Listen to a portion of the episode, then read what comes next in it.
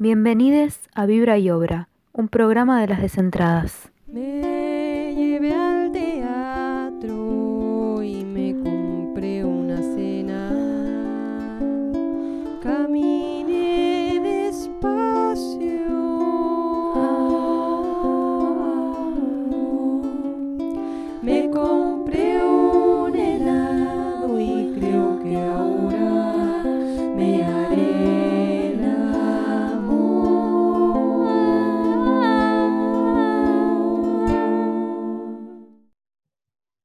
Estás, Belcha? Bien, ¿vos? Bien. ¿Todo tranqui? Con ganas de compartir un mate. sí, ¿no? Hola, Male. Hola, Male. Hola, Ioni. Voy a buscar el termo. Ay, y me demoré un poquito, perdón. No pasa nada. No pasa nada. Oli, Oli. Bueno, eh, ¿arrancamos? ¿cómo están? Sí. Sí, sí, sí. Eh, Después hablamos de cómo estamos, si querés. Sí. Bueno, eh, bienvenidos todos a esta aventura, a este experimento audiovisual de las descentradas. Si les parece, arrancamos por presentarnos. Sí. Bien, arranco yo. Dale. Eh, yo soy Yona eh, Sandoval, em, soy chilena, soy parte de la banda que arrancó eh, a mediados del 2018, a principios de 2018, y em, nada, les quería eso, proponer eh, una... Voy a, voy a hacer algo distinto de lo que tenía, perdón, que tenía planeado. Pero contar, voy a contar. Eh, antes de esto tuvimos una pre-charla en donde entre que nos agarramos de los pelos, lloramos, nos abrazamos virtualmente y estuvo re lindo. Así que eh, replicar eso aquí eh, ahora contando eh, que yo estoy haciendo un curso de Mapudungun o Mapozungun, que es el idioma que habla eh, el pueblo mapuche.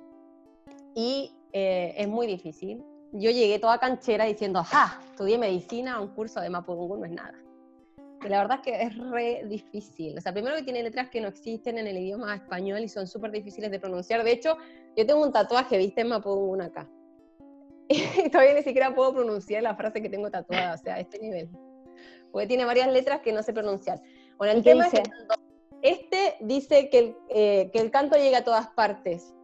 Es Mun Coupé El Cantum. Pero el El Cantum no me sale porque la U con apóstrofe se pronuncia como una le, como una, entre una A y una E abierta. Er. Claro, fonéticamente es otra. es otra cosa. Y el ñ también es distinta, entonces como ni siquiera puedo pronunciar mi frase. Bueno, eh, ahí lo primero que nos hacían era presentarnos y eh, contar cómo estábamos. Hay 8.500 formas de contar cómo uno está. O sea, no es como, hola, ¿cómo estás? Todo bien. Hola, ¿cómo estás? Bien. ¿Y tú? No. O sea, ¿cómo estás? Estoy nostálgico. Y además ni siquiera existen los géneros, también eso me voló la cabeza, porque no es que ocupan masculino y femenino, entonces como nostálgique. Eh, como nostálgico, eufórico, feliz, alegre, contento, y son tres palabras distintas. Entonces, nada, eso. Entonces me voy a presentar y voy a decir cómo estoy ahora, que es muy distinto a como estaba hace media hora y muy distinto a como estaba hace 40 minutos. Y ni te cuento ayer a la noche. No, al día estábamos allá arriba. Eh, estoy contenta. Estoy contenta de compartir esto con ustedes, de, de poder conversar, de poder hablar de Salvadora, que fue como una inspiración para nosotras. Y mm, nerviosa también de... Esto se está grabando igual, o sea, que como las chances de que salga mal son nulas, pero a pesar de eso estoy súper nerviosa y creo que porque uno también pone como de su parte, se abre y cuando uno se abre y se pone vulnerable, como que hay chance de que las cosas no salgan como uno quiere, así que creo que por ahí va y también creo que parte del riesgo eh, eh, es eso, como el ponerse nerviosa, pero nada, salga como salga, va a valer la pena porque estaba destinado a ser así. no, mentira. Perdón, son todos chistes internos que nadie entiende. eso. Así que eso, nerviosa, contenta, eh, vulnerable y a la expectativa. Esa sería mi presentación. ¿Quién quiere seguir? Medio que nos robaste las palabras, ¿no? Porque te- yo iba a decir lo mismo, ¿no? Que estoy nerviosa y expectante. Soy Mercedes. eh, empecé a formar parte de las descentradas el año pasado, soy la más nuevita. El año pasado, eh, a, eh, a mediados, capaz un poco antes, eh, y me sumé con mi guitarra, aunque Perdón, no soy guitarrista. no, para rememorar solamente. Eh, vos arrancaste cuando tocamos en la mocha, ¿no? Fue la primera vez. Sí. Ese fue como una prueba. Además, las patúas fue como, bueno, la invitamos a tocar, ¿no? O sea, no, no era como oficial. La- La Eh, pasé, contemos- digamos que pasé la prueba. contemos que estuvimos en un festival organizado por el Bachillerato Trans Mochatelli. Era para recaudar fondos, ¿no? Sí. ¿O era por Sí. una fecha en particular? No, no era por las fiestas que hace la mocha. Bueno, y ahí fue el bautismo de El, el Mechi. bautismo. Fue mi bautismo y Sí. además fue un flash para mí, porque después cuando, cuando terminó, y cuando terminó bastante, se armó como una ronda de folclore, que yo no, la verdad es que no, no acostumbro, ¿no? Eh, y nada, sentí como que, como que las descentradas me estaba abriendo un mundo nuevo que yo no conocía, y es lo que me está pasando, y lo que me pasa con Salvadora, y lo que, no sé, es como que me siento así, como que mm, expectante, como que no sé para dónde va nada, ¿viste? Y está buenísimo eso. Así que, nada, paso la palabra. ¿Vale? Bueno, hola, eh, yo soy Malena, eh, me sumé a las descentradas. El año pasado, no, el anterior, estaba rememorando recién y no me termino de acordar, pero me parece que sí, que fue el anterior. Sí, fue el Este, 2018. Así que hubo un tiempo en el que éramos tres, nomás. Eh, Creo que tocaste me- la primera vez la paila, ¿puede ser o no? ¿Cuál era la paila?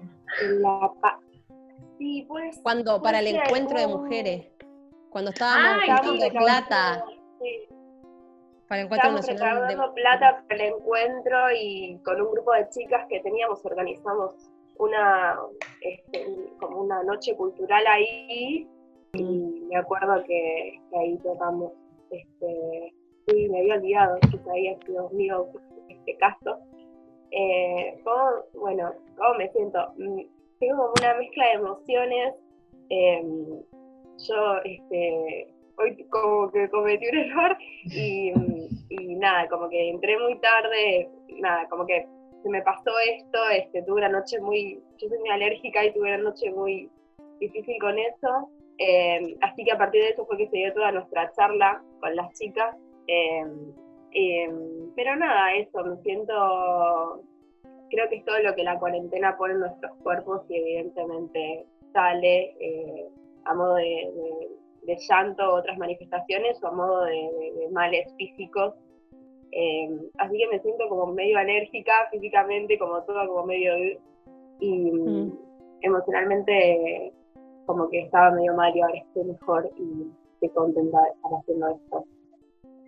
Bueno, ¿qué hago yo? Presentarme, soy Belén, me dicen Belcha, mis compañeras. Eh, yo también soy como Mechi, entusiasmada. Eh, desde el primer día, las descentradas para mí significó, no quiero decir un salto al vacío, porque tampoco era que, pero significó eh, poner en, el- en escena cosas que eran quizás muy personales, que de- de mi experiencia personal, como la música o, las cuestiones más artísticas y ponerlas en escena y para mí fue todo como un redescubrimiento. Y, y esta manera que encontramos ahora de, volver a conectarnos con, la gente que nos sigue, que nos acompaña, que le gusta lo que hacemos, también eh, esta manera de reconectarnos con lo que hacemos, porque ya les vamos a contar cuál es el eje, pero que es reencontrarnos con todos, todos estos artistas eh, marginados por la historia, eh, es, es algo que me entusiasma, que también me, da un poco de cosa, eh, de este, la sensación del salto. No quiero decir al vacío, quiero decir para adelante. eh, y nada, tiene esa- esos nervios de que si sale todo bien, como decía Ioni o no. Dice, espero que se grabe también. que después no aparezca que se perdió el archivo. Esas cosas, no sé, veremos. Pero Pero eso me, entusiasma, me, da cosquillas más, como decía Mal, en este contexto de cuarentena que con un panorama tan incierto que algo en lo personal me moviliza así, la verdad que me hace más que entusiasmarme. Bueno, como les, eh, les estaba anticipando, este es el primer episodio de esta aventura que vamos a emprender y el eje transversal a todos estos encuentros pensamos que podían ser estas historias eh, marginadas, marginadas de, de la historia oficial, del- de los panteones culturales nacionales, eh, de esas grandes colecciones literarias que, eh, que a partir de aparecer, de aparecer en esos grandes títulos quedan como oficializados en la literatura nacional. Eh, estas historias que nosotras en las descentradas siempre tratamos de rescatar y de, y de inspirarnos a partir de ellas, pero ahora lo vamos a hacer en un, en un formato de charla, ver cómo, cómo lo, eh, les volvemos a poner a flote, cómo les redescubrimos, cómo lo vemos también a través de la lente actual, ¿no? De, de estar empapadas en esta nueva ola feminista, y también cómo la vemos a través de nuestros lentes de descentrada, ¿no? Eso. Eh, y para arrancar, eh, pensamos en, en la One, en ella, la One, Salvadora Medina Rubia, que es quien inspiró eh, nuestro nombre, de quien tomamos el nombre de las descentradas.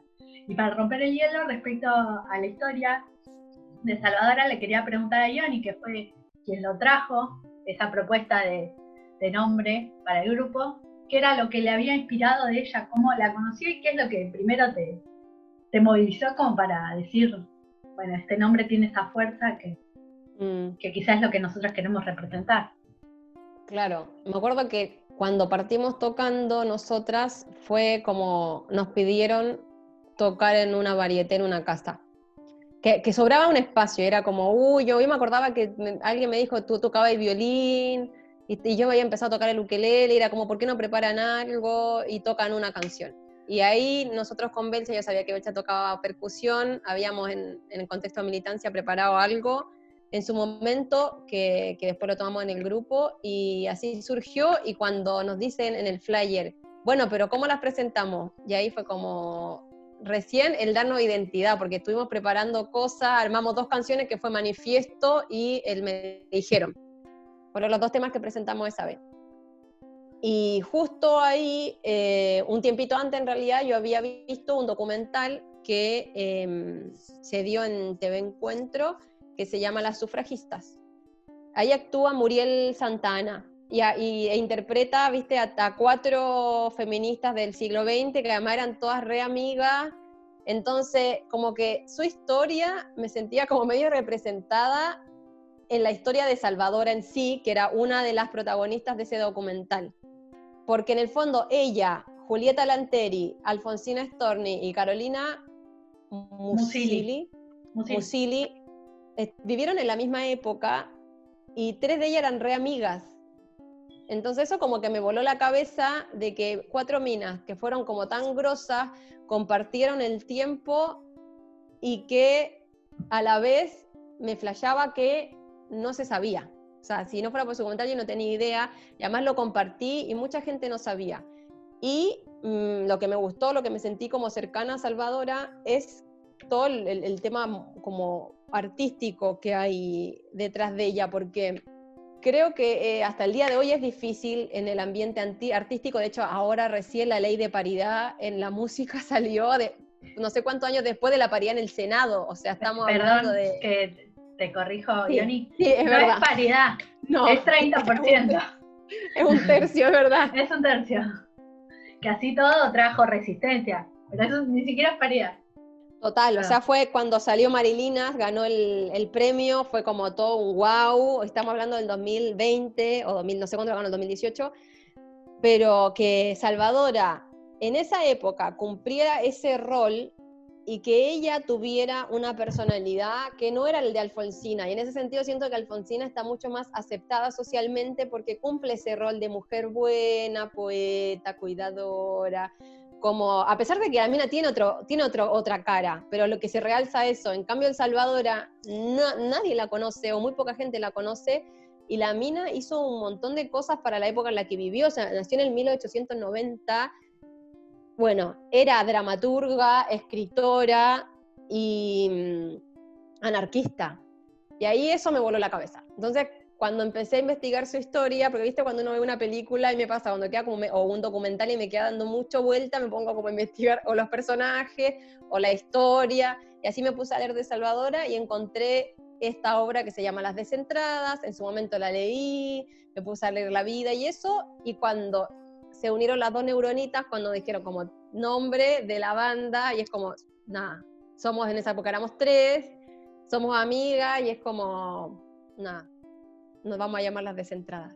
En honor, en el fondo, como eh, a Salvadora y una, una forma como de excusa para hablar de ella cada vez que nos presentábamos. Porque en ese momento la apuesta del proyecto era hablar de poesía y música en un contexto de, eh, de como de, de, llamar la atención respecto a, esto, a estos artistas que son de la OB, que no están en la historia oficial. Entonces, y ahí Salvadora es como la number one, o sea, la reina de las que no han sido nombradas, las que han sido olvidadas por la historia. Sí, eh, yo hice la tarea, porque cuando trajeron esta, esta propuesta, ¿no? Yo no sabía quién era Salvadora, o sea, yo era parte de la descentrada, pero no sabía ni un desastre. Pido, pido disculpas no, pero, no, pero es, es un poco lo, que, lo que da cuenta, lo que estamos dando cuenta ahora, de, de la marginación de, de, ese tipo de historias. o sea, no es casual que quizás no te haya llegado. A mí no me había llegado. Y yo estuve en filosofía y letras en la facultad con 10 años, digo, no. Claro. Y entonces para este encuentro me conseguí este libro, que lo, nada, que se los recomiendo, que se llama Descentradas y otras piezas teatrales Em, y que lo que me parece muy interesante, como para empezar, es que es de una colección que hace la Biblioteca Nacional, se llama Colección Los Raros. O sea, ya, ya está catalogada como rara, ¿no? Y la, colección Los Raros es del 2007. Sí. La colección Los Raros se propone interrogar los libros clásicos argentinos que han corrido la suerte de la lenta omisión que trae el tiempo y el olvido de los hombres. ¿no? Dice, toda política editorial en el espacio público busca volver lo raro a lo clásico y hacer que lo raro no se pierda ni se abandone en la memoria atenta del presente. Nada, me encantó porque...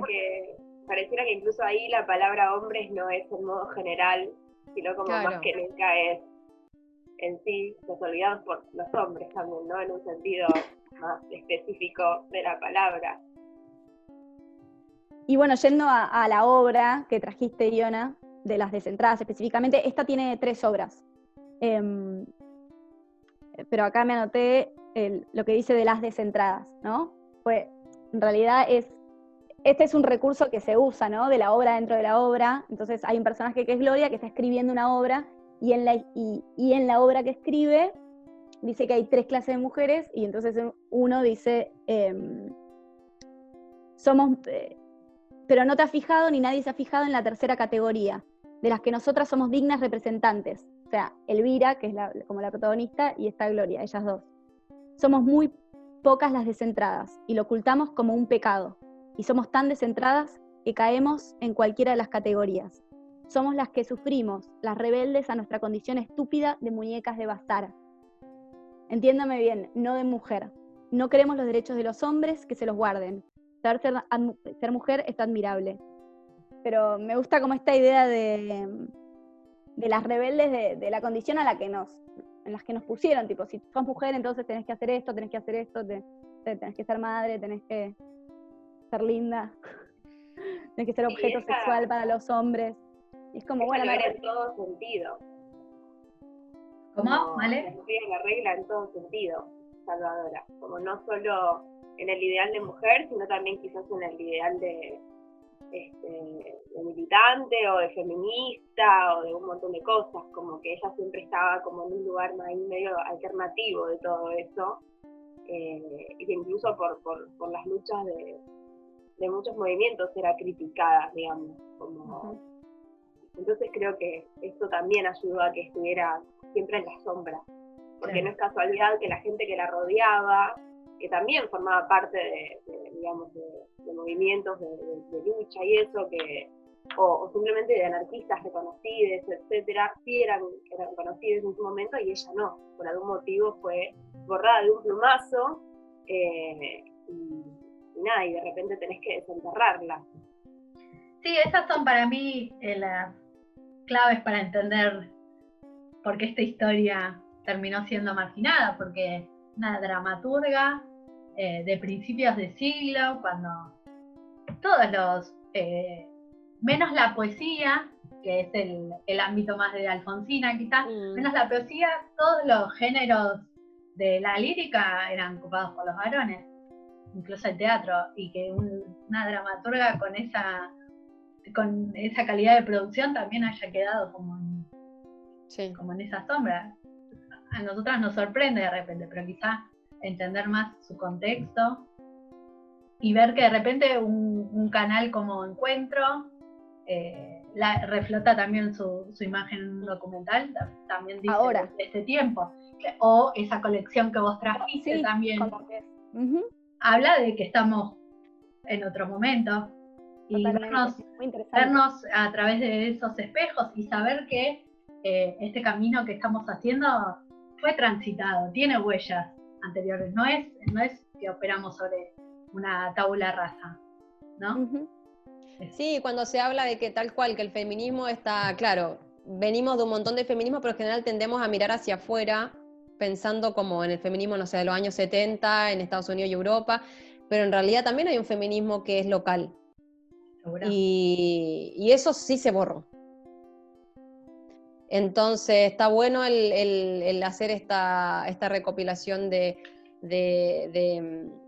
personas, porque no solo mujeres, sino personas, mujeres disidencias que, vivieron en su tiempo y que fueron como rompiendo, eh, rompiendo un montón, saliendo de los márgenes, diría, como para hacer lo que ellos querían. Y la idea creo que, claro, también en los, en los capítulos siguientes es poder hablar como de este contexto local, principalmente Argentina, Chile, pero Latinoamérica, de, estos artistas que fueron, que cumplieron ese rol y que permitieron que ahora estemos así. No tan bien, pero mejor. pero ahí, en la lucha, como no claudicando. ¿eh? Un poco lo que decía, quería retomar lo que decía Male, esto de, de que ella también de alguna manera tampoco responde al ideal de militante y, al ideal de feminista, es como, es una outsider, una marginal de, las de propias corrientes que ya eran totalmente innovadoras en, ese tiempo, ¿no? Tal vez eso también, eh, si uno piensa en el anarquismo quizá de, de fines del siglo XIX y principios del siglo XX, hay espacios para, para la lucha de las mujeres, obviamente mucho más espacio que en otros ámbitos, pero así todo también siempre estaba en la resistencia de los varones, ¿no? Como, como esos privilegios, mismo de la, de la clase obrera. Hoy ya sabemos que no son para nada privilegiados, pero quizá en esos ámbitos también había ciertos espacios que no se querían ceder. Eh, nada, eh, piensan que en Salvador igual también más allá de ser una militante anarquista, también era, ella se movía como muy por ella sola. Era, mm. era un, hay una cosa ahí de, un, ego como muy fuerte que no, no lo digo en sentido negativo, al contrario, había que tener agallas para ser mujer y tener ego, eh, tener ideas propias, esto que dice también las descentradas, permitirse tener ideas propias y, y ponerse ella por, por adelante de todo en un contexto donde la mujer era casi un apéndice de varón. Mm. Sí, yo creo que eso fue clave para que ella pudiera hacer tantas cosas. esa, esa, personalidad. Era, era Aries, ¿no? Sí. Ese fuego. ese fuego que tenía, o sea, si no, no. Ya, yo creo que a la primera cerrada de puerta habría dicho que no. Imagínate cuántas la habrán cerrado en todas- y todas las cosas que hizo. O sea, hasta presa estuvo la mina. O sea, si no, si no era por el empuje que tenía, no, Claro. no hacía nada. No, sí, o- por eso digo, ¿no? Como estas individualidades que surgen, que tienen empuje por motus propio, son, son impresionantes. En esos contextos, ¿no? Porque para poner también un poco en contexto histórico, como eh, eh, ella nace en plena organización nacional, ¿no? Lo que es el Estado Nacional Argentino se estaba creando casi desde cero tomaba algunas cosas de gobiernos anteriores, de, de la época postcolonial, pero qué sé yo, el, el Código Civil es de fines del siglo XIX eh, y a partir de ahí cuestiones que estaban reguladas más por un consenso social se empiezan a poner eh, por escrito, ¿no?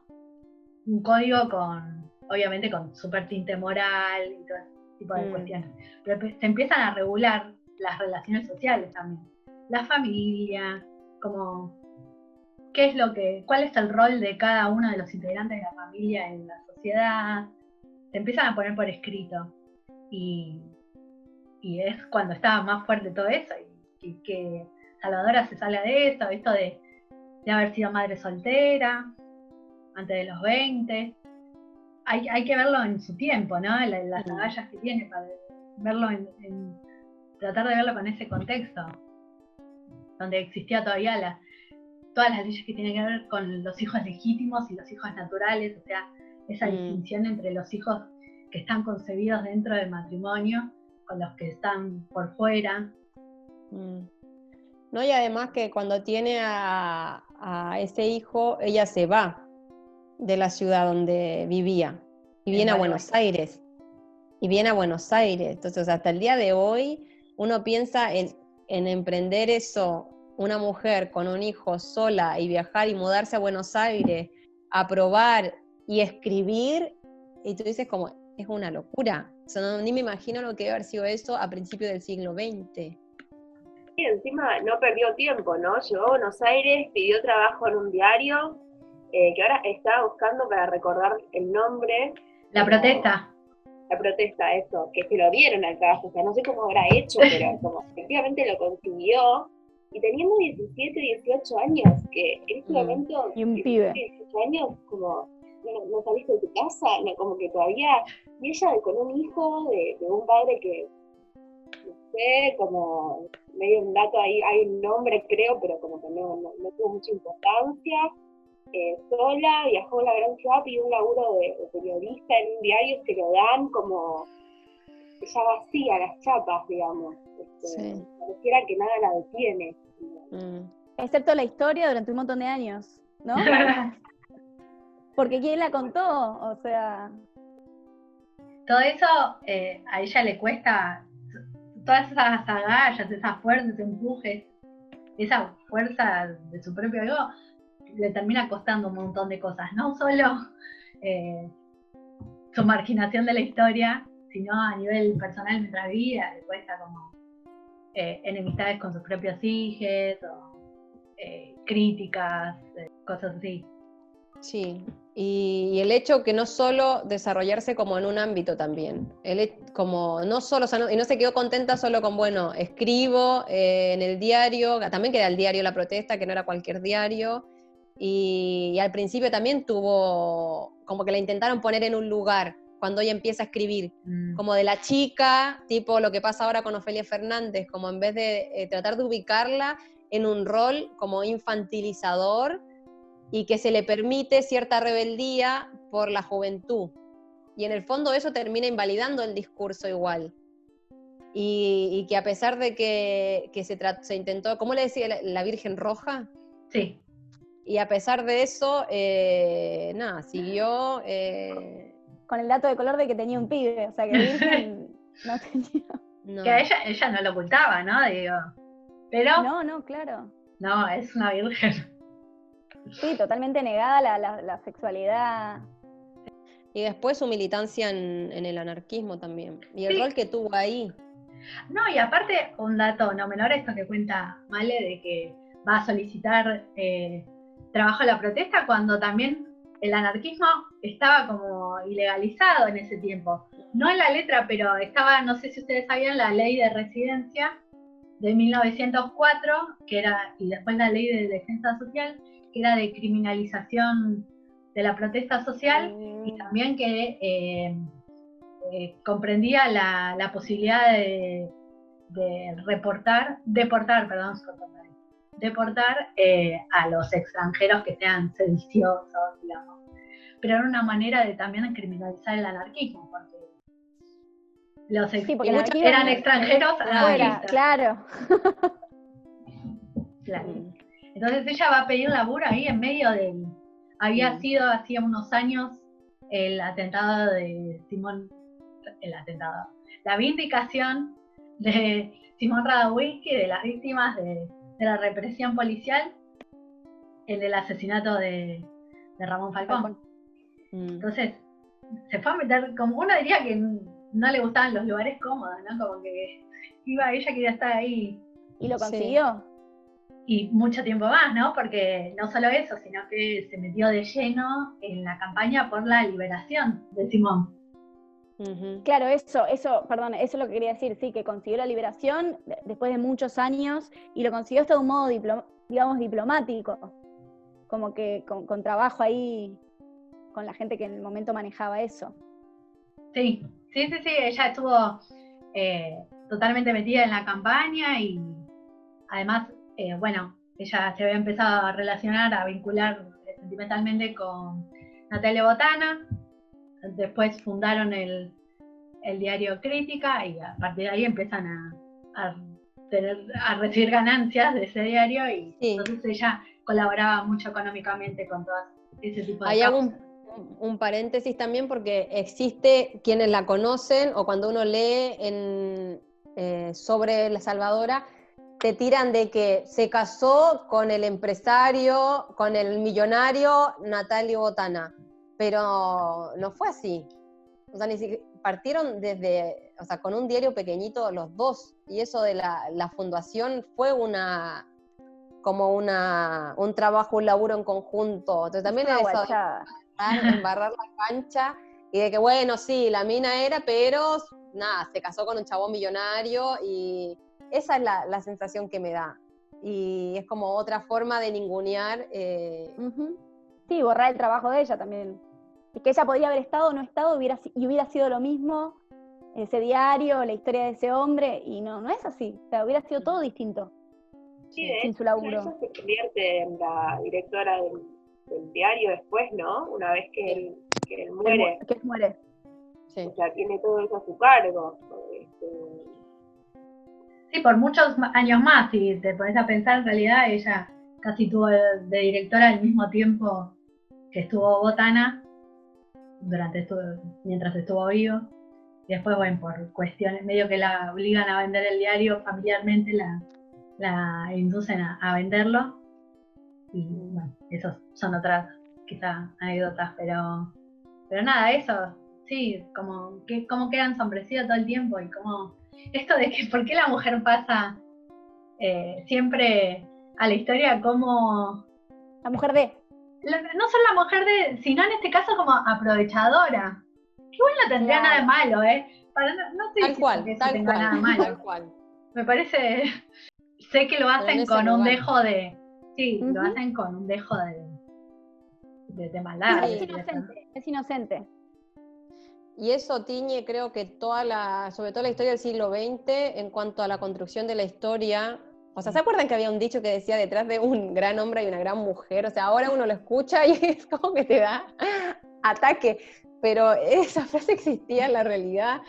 Entonces, y pasó así en un montón de, aspectos. Y como desde el punto de vista de la ciencia, bueno, como soy médica, durante toda la, la facultad, solo chabones existen en descubridores de cosas, creadores de cosas, y hay un montón de, o sea, desde Julieta Lanteri, por ejemplo, que fue la primer médica, y que ahora recién pusieron un subte que comparte el nombre con Facultad de Derecho, Julieta Lanteri, o sea, ni siquiera le pudieron poner un nombre, eh, no tiene nombre, o sea, en las calles no tiene nombre de mujeres, los... los eh... Puerto tiene. Bueno, pero Qué genérico además, ni siquiera es como el puente de la mujer.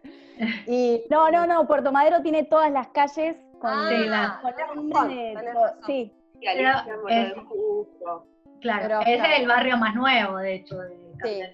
Sí, sí, sí, sí. algo, Y, algo tenían que quedarnos. El otro día descubrí que época. había una calle que era Gabriela, como me sorprendí, jamás la había escuchado nombrar, está así entre, como sí, entre Villa Urquiza y Villa Puerredón, como en esa zona. ¿Qué calle? Ahí. Gabriel. Mistral. Y en Mataderos está, en Mataderos está Carolina Musillo. Juli- Ah, sí, Julieta Lanteri creo que también hay una en Villaluro. Ah, sí. Sí, pero son callecitas chiquitas. O sea, estamos Eh, hablando de que lo, Sí. que lo podamos contar. O Son como especies de pasajes, como que duran cinco cuadras. Sí, sí. Eh, Y sin embargo, Roca sigue, o sea, sigue estando la, la avenida Roca, eh, nada, así. Y a nivel internacional también, eh, Bueno. creo que lo hablamos, esto de, de que muchas, muchas, muchas científicas en el siglo XX inscribían sus trabajos en nombre de los esposos, porque si no, no se los publicaban. Eh, muchos trabajos también que fueron robados por varones, de hecho la, la mujer que descubrió el ADN eh, murió de cáncer porque trabajó con radiación eh, y le robaron el trabajo a sus dos colaboradores que después viajaron a Estados Unidos. Ella lo descubrió y lo vio. O sea, ella vio a través de... No, que había recordado lo que, eh, lo que dijo Iona la otra vez de, de Mozart, ¿era? de Bach. Sí, ahora, ahora voy, ahora voy. Rosalind Elsie Franklin. Rosalind Franklin descubrió el ADN. Y la mina murió de cáncer, no, no, le, no le aprobaron el, el- el trabajo que ella publicó. Los eh, Watson y Crick, que son, eran sus colaboradores o de estudiantes que laburaban con ella, viajan a Estados Unidos. Y si ustedes buscan en Wikipedia quién descubrió el ADN, aparece Watson y Crick. O sea, ellos deberían estar presos. Bueno, Wikipedia es un mina- formador de es un formador del acervo Sí, cultural muy hay- peligroso. Sí, hay igual una de, de Elsie Franklin, como otra que dice que ella es la como reivindicando eh, el, el- el- hallazgo, el descubrimiento. Pero es como la fake news, ¿viste? Como que te tiran la fake news y después te lo corrigen, pero es como que ya quedó Sí, en el inconsciente. como y- pasa el, la- la- el pedido de disculpas tiene menos eh, retweets que la fake news en que la sí. Tal cual. Y lo que decía Male, em, con, pasó con Bach también, que, que en su momento eh, la obra no la- el tipo escribió 8.500, Juan Sebastián Bach, montón de obras, y mm, cuando se trató de estudiar, eh, la cantidad de obras que tenía no le daban en el tiempo, la cantidad de obras escritas con el tiempo de vida, o sea, el tipo tendría que haber estado escribiendo día y noche toda su vida para haber producido esa cantidad de obras. Y em, de ahí empezaron a ver las letras y se dieron cuenta que muchas de las, de las obras escritas por Bach las había escrito en verdad la esposa, que se llama Ana Magdalena. No, María, Magdal- María Magdalena, sí. Qué nombre y-. Sí. No, Ana Magdalena, ahí está, Ah. Ana Magdalena. Sí, y eh, de hecho las mejores obras las escribió ella. Los preludios de, para violonchelo de Bach, que son uno de los más famosos, que, y hubo gente que era como los seguidores de Bach, que dijeron, no, pero ella lo escribió, tipo lo pasó en limpio. Pero él la escribió y como que le dijo qué hacer y ella lo escribió. Entonces ahora hay un documental que se llama, eh, ay, mi inglés es horrible, Written by Mrs. Bach, ¿puede ser? Eh, sería como escritores, eh, no, eh, escritos Escrito- de, de los señores Bach sería, que en el fondo hablan de la esposa, el hijo y él, y entre ellos tres armaron las obras. Y Ya las me acordé. mejores obras son de ella y del hijo. Entonces hay un, ca- hay un tipo de una universidad que reivindica eh, el laburo de, de Ana Magdalena como quien fue la persona que hizo las obras, no solo por las letras, sino también por la- el tipo de melodía, como que el estilo musical Claro. es completamente distinto, eso. Sí, y con un montón de artistas plásticos pasó también. Ahora no, no se me viene a la cabeza, pero me acordé de esto que decías de Rosalind Franklin, en este libro Rosa Montero, que, mm, que habla de, de Marie Curie, es como la biografía de Marie Curie, dice que le sucedió a, y hablando de los descubrimientos, le sucedió a Lisa Meitner, que ayudó a descubrir la fisión nuclear, a Rosalind Franklin, Mm. que contribuyó a descubrir la Mm. estructura del ADN, y a Jocelyn Bell, que descubrió los pulsares y que debería haber compartido en 1974 el premio Nobel que le dieron a su supervisor, Anthony Hewish. totalmente borradas, digamos, las mujeres de la ciencia. Creo que Marie Curie fue la primera, la- la- y después su hija, y después por un montón de años nadie más. Gracias a que tenía un esposo piola. Cla- O sea, es totalmente. como- Y que se murió. Joven, digamos. Bueno, volviendo un poquito A Salvadora, a por favor. Sí, sí, sí.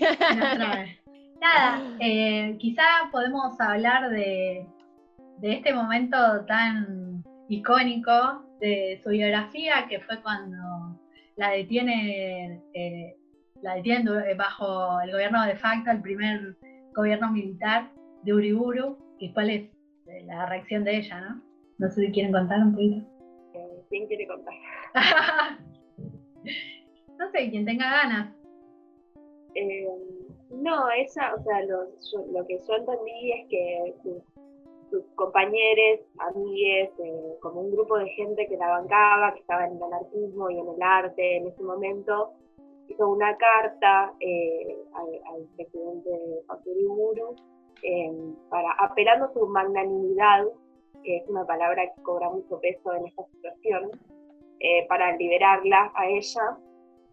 Y ella hace otra carta eh, esta vez eh, también hacia el, el presidente Uriburu, diciendo que ella se queda donde está, que agradece, que, que agradece un montón, pero que eh, la magnanimidad implicaría que ella hizo algo mal, que tiene que pedir disculpas, y que ella en realidad no, no siente que tiene que pedir disculpas por nada, que, que ella sabe sufrir, ¿viste? Y que quedándose donde está es como que siente que hace una declaración muy fuerte eh, y que básicamente Uriburu se puede meter su magnanimidad en donde le quepa, digamos, ¿no? Como una cosa así. Resumidas cuentas. Que Eh, para mí ella, perdón, pero ah. tiene eso y se le, o sea, se le nota en, en todas las obras que, que leí, digamos, eh, que siempre cuando está entre, digamos, entre la muerte o, o la verdad de la persona, elige la, o sea, si hay que elegir entre, entre estar en contra de uno mismo y de, de- de lo que por lo que uno lucha y la muerte, elige siempre la muerte. Como sus personajes eh, son, son, son como verdaderos, como que es difícil, ¿viste? Parece casi ficcional encontrar a alguien, pero que me parece que es lo que reivindica, como, como ser, ser verdadera, aunque eso signifique ser descentrada. esta detención que, que le hacen a ella y a su esposo eh, tras el primer golpe militar, cívico-militar de, de nuestro país es es súper importante, digamos. Yo trato de hacer siempre hincapié en esto de, no creer que era una detención como podría suceder ahora, digo. Esa, ese golpe militar fue, no, no está tan estudiado, sus consecuencias sobre, sobre la población, el nivel de violencia ejercida, pero ella misma, eh, después de ya vuelta a la democracia, denuncia eh, las torturas a las que se sometían a los detenidos. Recordemos que es también eh, cuando se empieza a implementar la picana eléctrica, el, el invento de Leopoldo Lugones hijo, Lugones, que después Sí. le llegó al- a la nieta. Exacto. Eh, bueno, ahí es la primera prueba, digamos, en, el- en Mm. ese golpe. Entonces, no es que ella rechaza también por de canchera, como, no, se, se la estaba jugando porque realmente no, no sabía que podía llegar a pasar, qué otro tipo de, de represalias podían tomar contra ella. Lo que sí, simbólicamente también eh, la mandan a, a una prisión que había acá en Capital, que estaba bajo, eh, que, cuyas las presidiarias estaban bajo la tutela de la, Orden del Buen Pastor y eran, la mayoría de las presas eran prostitutas. Entonces también es como, ¿no? Como súper simbólico de que... o como pasa hoy también, que la mayoría de las presas son mujeres que ejercen el microtráfico de drogas. Sí, también. O que terminaron, no sé, o matando a maridos violentos. Obviamente hay excepciones, pero digo que la mayoría de. O sea, se repite más o menos lo mismo en Claro. cuanto a la, a la condena social. Claro. Yo, yo me refería también a lo simbólico, como la ponen junto a las putas, que ella no, Ah, mm. realmente no, le- Mm. no se le movía un pelo por esa cuestión, pero en la época era como también Mm. súper simbólico. Sí. No tenían pabellón de, de gente acomodada. Para... Claro, Pa- Pabellón de escritoras. claro. No, Sí. entonces bueno, es todo un gesto. Según el libro que leí, la biografía, les voy a mostrar también. Después igual lo vamos a anotar todo abajo, todo el material, porque seguro hay gente que, que le interesa saber más. Eh, esta biografía de Vanina Escales, arroja la bomba, es buenísima, es también nuevita, y habla de que después, una vez eh, liberada Salvador y ya bajo la presidencia siguiente, que, que fue eh, en democracia, digamos, entre comillas igual, eh, ella le- se lo cruzó en la calle y le pegó a Uriburu. A veces no lo sabía. Mal. Y que después también en, estos, en estas diferencias familiares que tenía con sus hijas, que después se puede reconciliar hasta hacia, su muerte, pero hubo un momento muy caldeado, eh, la hija de ella en una casa pública, o sea, eh, la acusa de, de haberle hecho como un embrujo a Uriburu porque se murió al año de que dejó la presidencia. La Eh, poderosa, y se ¿eh? murió. O sea, ella le, ¿En le eso. No lo sabemos, pero qué nivel de No. poder, digo. Ojalá, no sé. Sí. Qué raro, ¿no? Catalogar de bruja a una mujer que, Rarísimo. que tiene un perfil como el de Salvadora. Claro, tal cual. Que y bruja y aparte una bruja que funciona. ¿No? sí. Y bueno, Yo nada. creo que a Salvador se la jugó mucho em, por lo que, le, lo que le pasó al hijo. Digamos, el, el hijo de ella eh, se suicidó cuando era adolescente, no sé qué edad tenía, 17. Sí, 18. por ahí. Lo pienso ahora, ¿no? Como viendo por qué a otra- otras mujeres, no sé, em, Victoria Ocampo, como otras mujeres que, que- de las que sí he aprendido, de las que sí escuché, em, como que me parece que, que- como que lo que el peso que le cayó socialmente fue el ser una mala madre, como que eso no se perdona. No estoy diciendo que ella sea una mala madre, digo, como que Sí. lo que se espera es que, bueno, que mientras haya más o menos eh, sido buena madre, después puede escribir, puede hacer otras cosas, bueno, puede Sí, hacer un poco de lío, pero eh, ser mala madre, no sé, para mí, No como algo perdona. Mm. también de la época como muy religioso, muy esto de la Virgen, ¿no? Como que no había lugar para, bueno, Porque incluso sí. eh, el- el- las feministas o las organizaciones feministas que había en, en nuestro país en esa época, eh, ninguna ponía como en duda eh, el, rol de madre de las mujeres, como el destino de las mujeres. En hecho, cuando las, sufragistas argentinas reclaman eh, la posibilidad de votar en las elecciones y de presentarse a cargos, apelan al rol de las mujeres, como diciendo, eh, las mujeres somos madres de ciudadanos, como nosotras mismas no Mm. podemos ejercer ese, ese derecho, aparte que también eh, administramos nuestros hogares, nos encargamos, pero no como una denuncia, no es como una No, no, claro. Exacto. Sí. Entonces no, no está, no, ellas mismas no deslindaban. Obviamente habría excepciones, pero por lo general no se deslindaba el rol de madre con el ser mujer. Entonces esto que dice Mechi es súper importante. Sí, yo creo que en cierto sentido los hijos también ahí juegan como que no le perdonan eso de la figura pública, el rol, el- las convicciones, por ahí el, igual esto es locuración mía, pero las convicciones de preferir ir presa que al aceptar una condolencia para estar en su casa con sus hijos, como que hay un montón de cosas que quizá ahí dentro de la familia de la época y todo no, no, no se perdona tampoco. La muerte del hijo, y eso que hablábamos de- del salto generacional y que la relación que tiene uno mucho con sus abuelos es distinto que con sus padres, Sí. y uno reclama distinto al padre que al abuelo. Eh, cómo, cómo- cómo es reivindicada por, por Copi, que es su nieto, y que eso tampoco se sabe. Que, que al final termina siendo dramaturgo, escritor, y, y con quien tuvo una relación muy cercana en la niñez con, con Salvadora, que vivió hasta el 72, entonces igual estuvo ahí presente, y de hecho dicen que le puso el, el apodo de Copi a Sí, él, y, que, y él fue el que reivindica su, su obra, él lanza después las descentradas de vuelta, también hace un- varias obras asociadas también a, la- a la disidencia, porque el chabón era, era disidente, entonces también estuvo militando mucho lo- los derechos de la, de la comunidad disidente. Y eso, es muy loco también, como, como que Salvadora, si tú la plantas en la historia, tiene una red con un montón de figuras que son súper importantes, pero sin embargo ella es como un hueco, como un hoyo negro que no, no está y es como eso. A mí lo que más me queda de, de toda esta charla que hemos tenido nosotras antes también es la pregunta de por qué, mm, por qué pasó esto. O sea, por qué es olvidada y, y no, no se conoce todos estos nexos que tenía. En algún momento, no, no me acuerdo que tú, el chamandaste, ¿no? Eh, que también en su casa se reunían. eh, Sí, bueno, eh, hay un montón de anécdotas. Eh, de hecho, si ustedes van al. ¿Fueron alguna vez al Museo del Bicentenario? Que está en la Casa Rosada. Está el mural de Siqueiros, sí, que trasladaron ahí el mural de Siqueiros. Bueno, el mural eh, fue pintado en la eso quinta es de los Botanas en Mirá. Torcuato. Y en, creo que en, como en un, subso- eh, no sé, un sótano. Sí, Una sí, era un cuestión sótano. Lo pintó ahí y, y después lo trasladaron al Museo Bicentenario.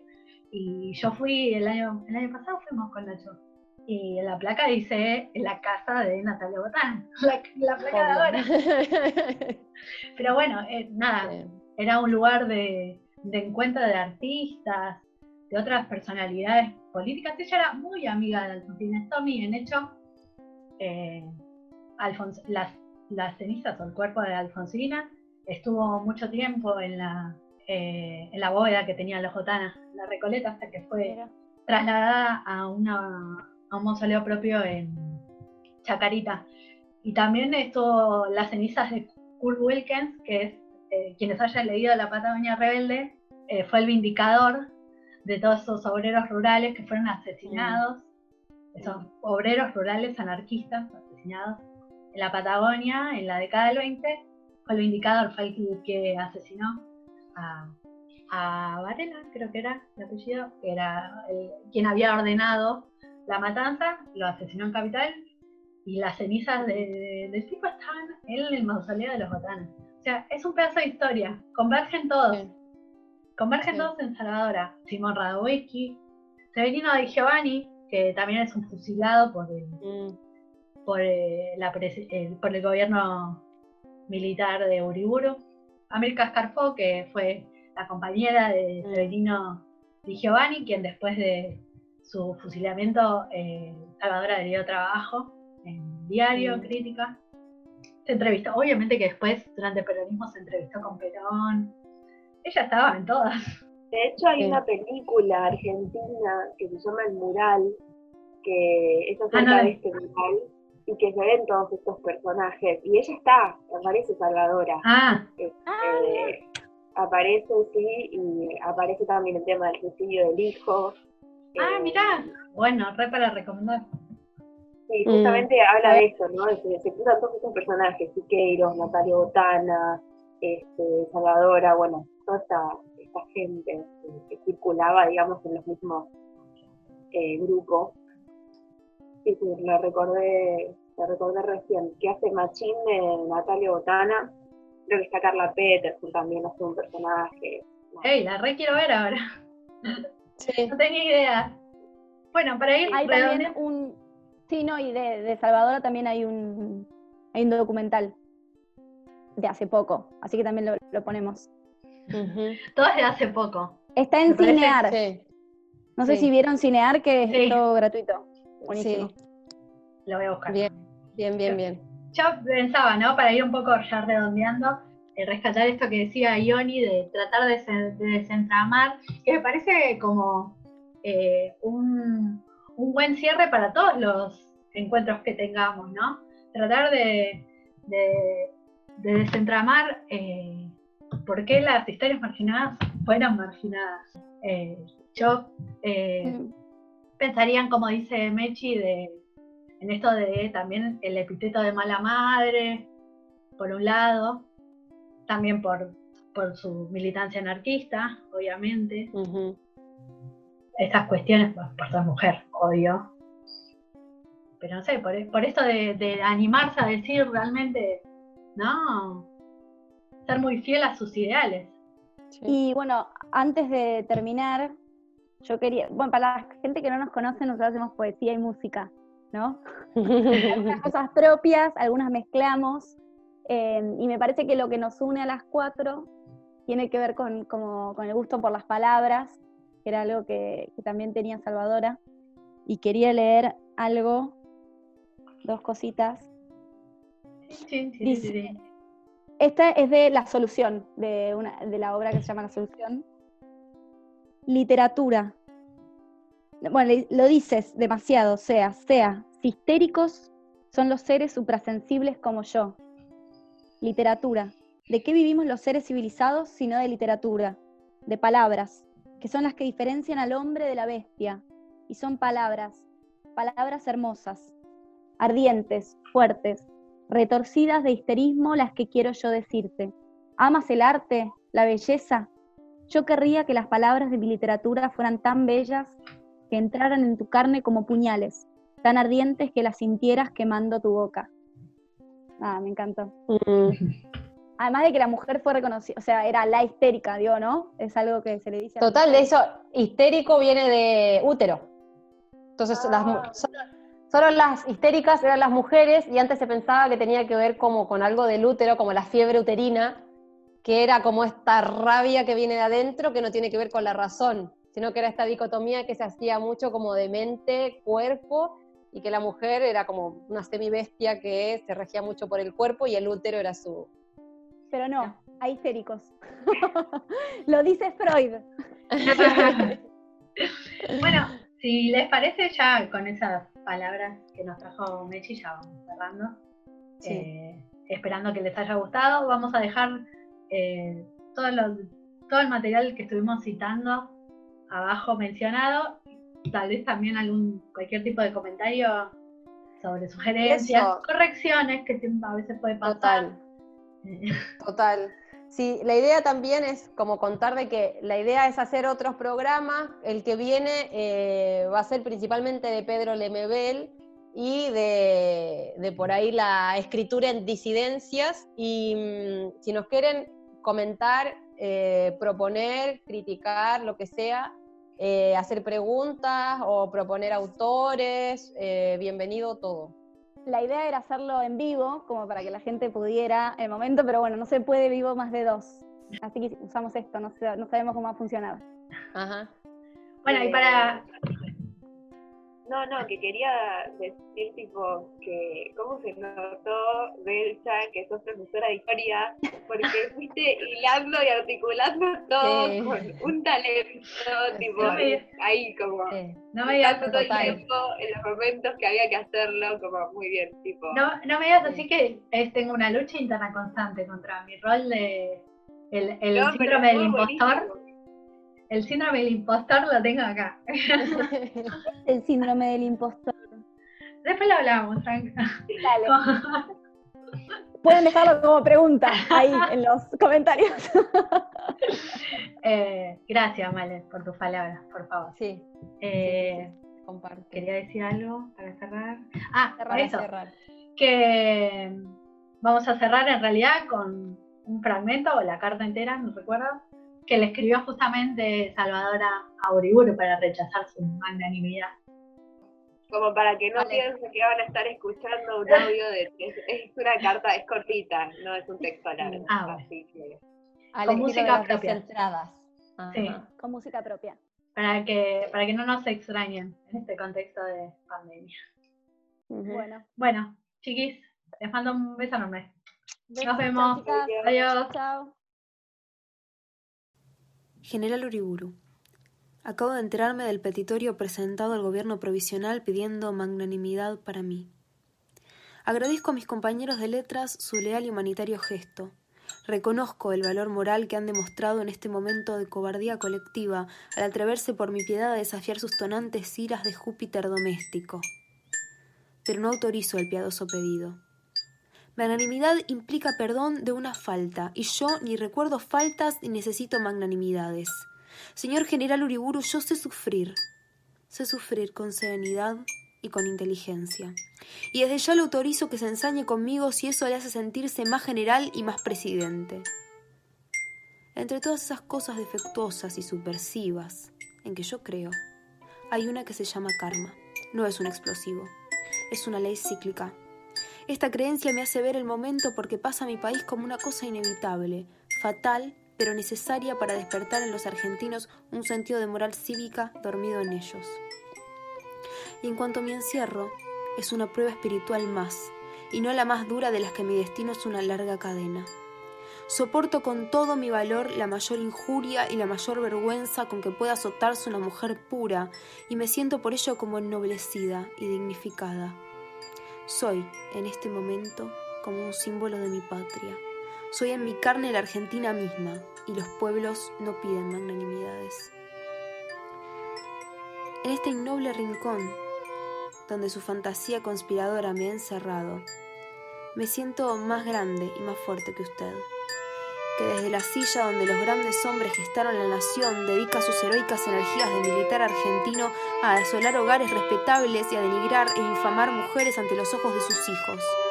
Y eso que tengo, la vaga sospecha de que usted debió salir de algún hogar y debió también tener una madre.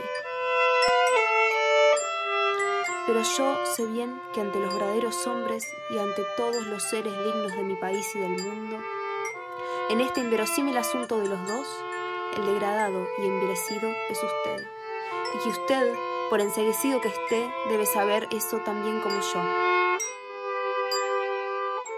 General Uriburu, guárdese sus magnanimidades junto a sus iras y sienta cómo, desde este rincón de miseria, le cruzo la cara con todo mi desprecio.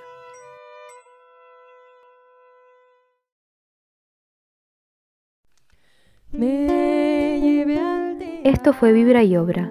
Gracias por estar ahí. Les esperamos en nuestro próximo programa.